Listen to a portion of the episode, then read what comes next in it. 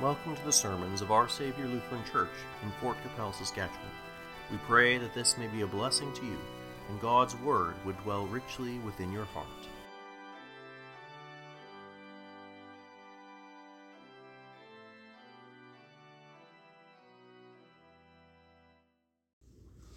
Grace, mercy, and peace be to you from God our Father and our Lord and Savior, Jesus Christ. Amen. Today, as we gathered here in darkness with the setting of the sun, we have now watched and waited for the day to begin, for the day to dawn. Now, as the sun has set, we are, according to the old Hebrew way of keeping time, at the beginning of the third day. The Sabbath has ended, and the first day of the week has begun, and not only the first day of the week, but the first day of the new creation for we celebrate and remember now the glorious resurrection of our Lord Jesus Christ. There are many and be- there are many beautiful and wonderful paintings of the resurrection. Maybe you have seen one or two or many of them. Very often they depict our Lord bursting from the tomb, the doors flung open as he steps out victorious, clothed in a bright, shining raiment, holding a flag depicting the cross, the symbol of our salvation. Light beams from him as from the transfiguration. Angels descend from heaven to worship him. The guards who were stationed at the tomb are dumbfounded, looking at him in fear as they realize their duty of watching a tomb was not so boring after all. One particular painting from an old altarpiece in uh, Middle Europe somewhere is one of my favorite, which depicts the guards' card game abandoned in the middle of the ground, mid play as they faint from the sight of Jesus stepping from the tomb. All of this makes sense. It's all there in the text. The earthquake, the angel descending from heaven, the stone rolled back out of the track so it sits flat, the guards shaking in fear, becoming like dead men, etc.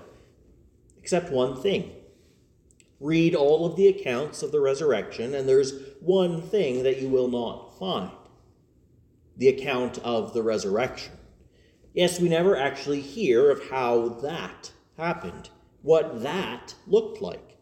We get depicted in the glorious, we depict this event in the glorious way that we do in paintings to show the meaning, to show what Christ has done, that he's broken the bonds of death and that the grave could not hold him.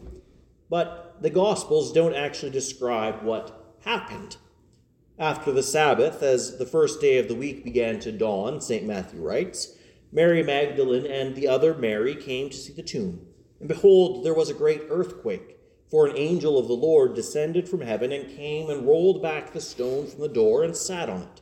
His countenance was like lightning, and his clothing as white as snow.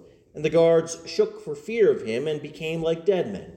But the angel answered and said to the women, Do not be afraid, for I know that you seek Jesus who was crucified. He is not here, for he is risen, as he said. Come, see the place where the Lord lay, and go quickly and tell his disciples that he is risen from the dead. And indeed, he is going before you into Galilee. There you will see him Behold, I have told you. The Lord Jesus had already risen by the time this all takes place. The third day had begun when the sun set on Saturday. The women didn't go to the tomb at that time simply because it was too dark for them to go. All the Gospels tell us that they go at first light.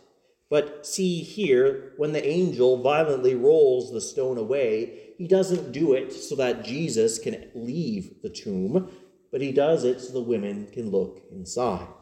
Our Lord had already arisen sometime in the darkness of the night, which is the beginning of the third day. These soldiers did not know that Jesus had already arose. They did not know that they were guarding a sealed but empty tomb. Our Lord simply left the tomb after he rose just as he entered and left locked rooms to visit the disciples. He is now fully glorified. He does not need to open the tomb. He can simply leave it and be where he wants to be. We see this that he is very much unlike Lazarus. Lazarus needed to be unbound when he when Jesus raised him from the dead, and to have his hands and feet and the clothes, the grave clothes, taken off.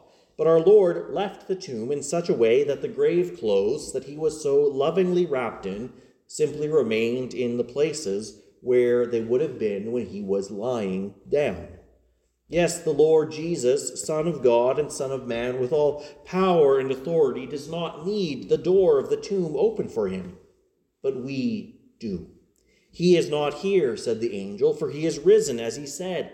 Come, see the place where the Lord lay. When those faithful women arrived, the angel opened the tomb so that they could see he is not here. He is risen. That word would give them hope. But how could they be sure if the tomb was closed?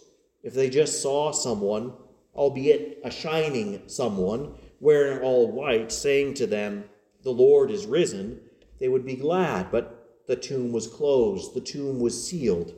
But when he says, Come, see the place where the Lord lay, they can go inside and see he's not here because he is risen. Yes, Christ is risen just as he said. It did not happen in awe inspiring glory, but it happened in the quiet of the night, just as his birth. The tomb was opened in a way so that the women may be strengthened in their faith, so that they might see and believe and have confidence to go and tell the others that Christ was risen, just as he said. And just as he arose, so too, brothers and sisters, he will raise you from the dead. For he has defeated sin, death, and the devil. In holy baptism, which we remembered tonight, God has washed away your sins and forgiven you in Christ.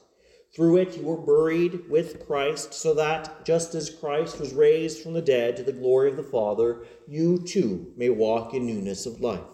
But not only now in this life, but eternally.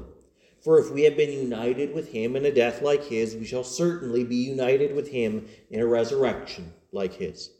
Our Lord descended to hell and burst down the doors of bronze, breaking the power of hell over us, for he has paid the price of our sin.